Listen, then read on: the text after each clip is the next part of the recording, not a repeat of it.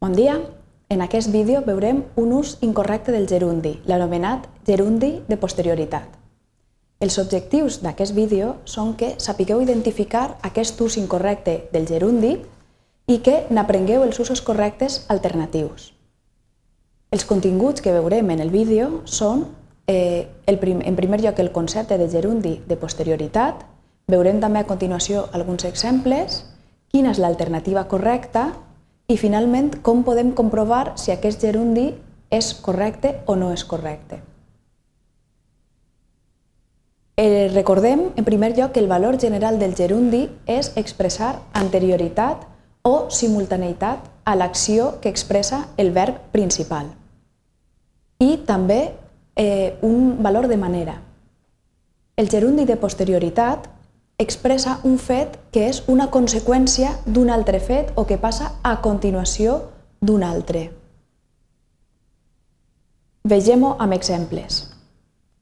L'avió caigué en picat, morint a l'acte tots els tripulants. Recordeu que si apareix un asterisc davant de l'oració indica que l'oració no és normativa i així teniu l'ús incorrecte del gerundi.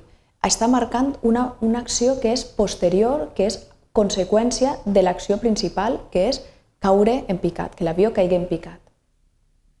O també la comissió va estudiar el reglament aprovant-lo tot seguit. Així teniu el gerundi de posterioritat i l'acció d'aprovar és una acció posterior o és una conseqüència de l'acció principal que és estudiar el reglament. No hi va haver quòrum quedant desconvocada immediatament la reunió, el mateix.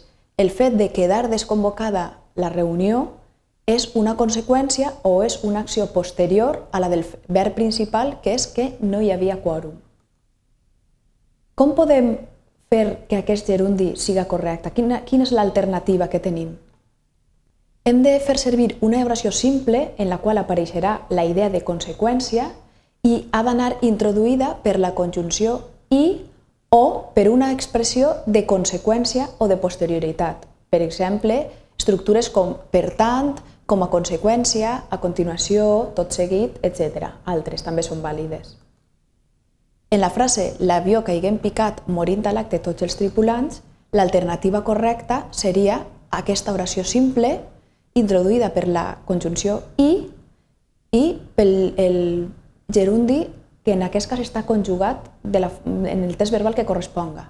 L'avió caigui en picat i moriren a l'acte tots els tripulants.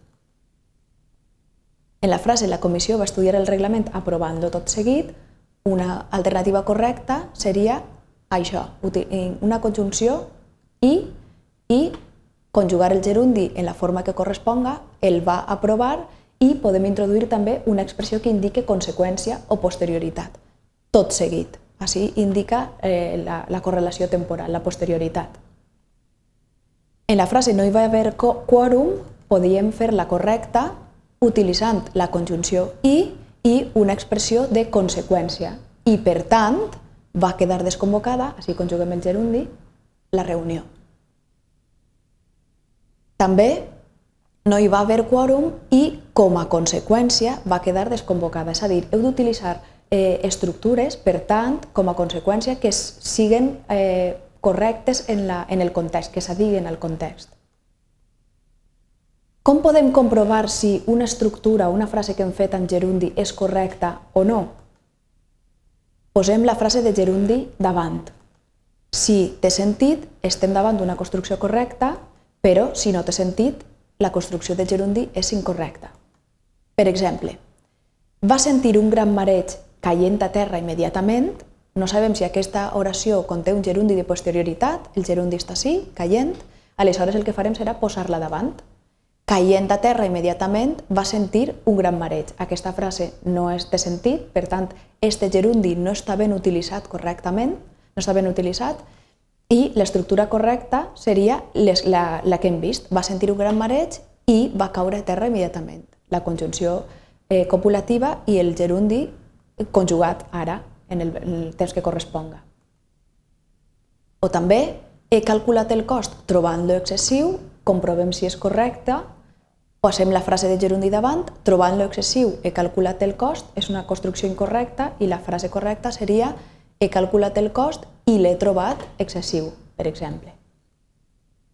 Si recapitulem el que hem vist fins ara, tenim que el gerundi de posterioritat és un ús incorrecte i que l'alternativa correcta seria fer servir una oració simple introduïda per la conjunció i, i o per una expressió de conseqüència o de posterioritat. Si voleu ampliar més informació sobre el tema, us deixo bibliografia que us resultarà útil.